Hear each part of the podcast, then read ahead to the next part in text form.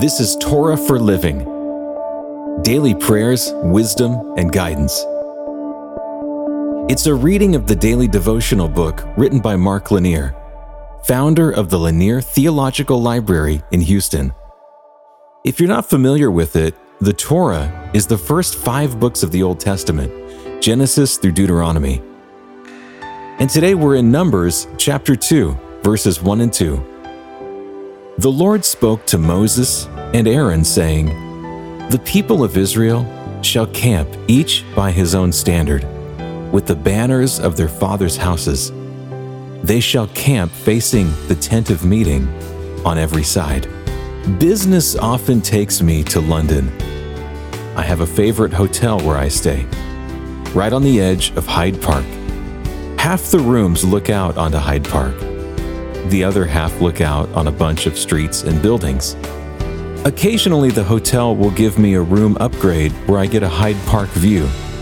It's a great view, although to me, not quite worth the money for the upgrade. I'm always amazed at the value put on a good view.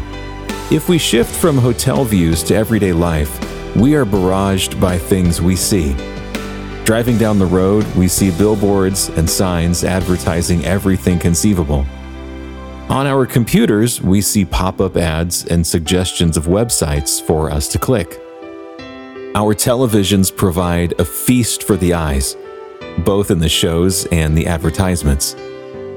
Even in our interactions, we can opt for FaceTiming people or video conferencing rather than just speaking by telephone.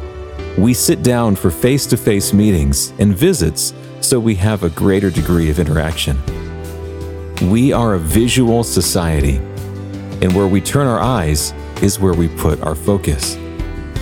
Today's passage sets out the instructions God gave the Israelites for how they were to pitch their camps.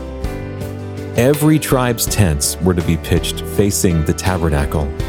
The tabernacle was the tent of meeting where God would meet with Moses. It represented God's presence among the Israelites.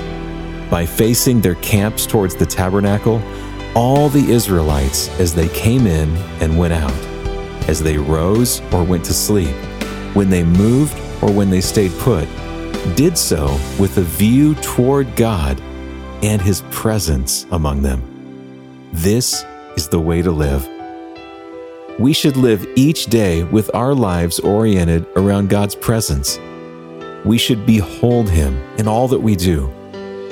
God should never be out of our field of vision. He should be our focus. Practically speaking, this means that in the morning when we rise, we recognize God is already up. As we begin our day, we recognize that God is present in each moment. Whatever we find to do, whether it is a word we say, a thought we think, or an action we do, we should be doing it to God's glory. We need to recognize that every interaction we have with someone is a unique moment God has put in our lives to make an impression on that person, to serve that person in God's name, and to show God's love and attention to that person we should do all we do with our eyes to the Lord. We should live facing Him. Let's pray together. Lord, create in us hearts of fire to see you and live for you. In your name, amen. This has been a reading of the daily devotional book, Torah for Living. It's written by Mark Lanier, founder of the Lanier Theological Library in Houston. You can find out more about the book Torah for Living in the show notes. You can listen to more podcasts, watch videos, and read blogs and devotions that we hope will strengthen your faith right now at hopeondemand.com. If this podcast encourages you, please share it with a friend. And thanks for listening.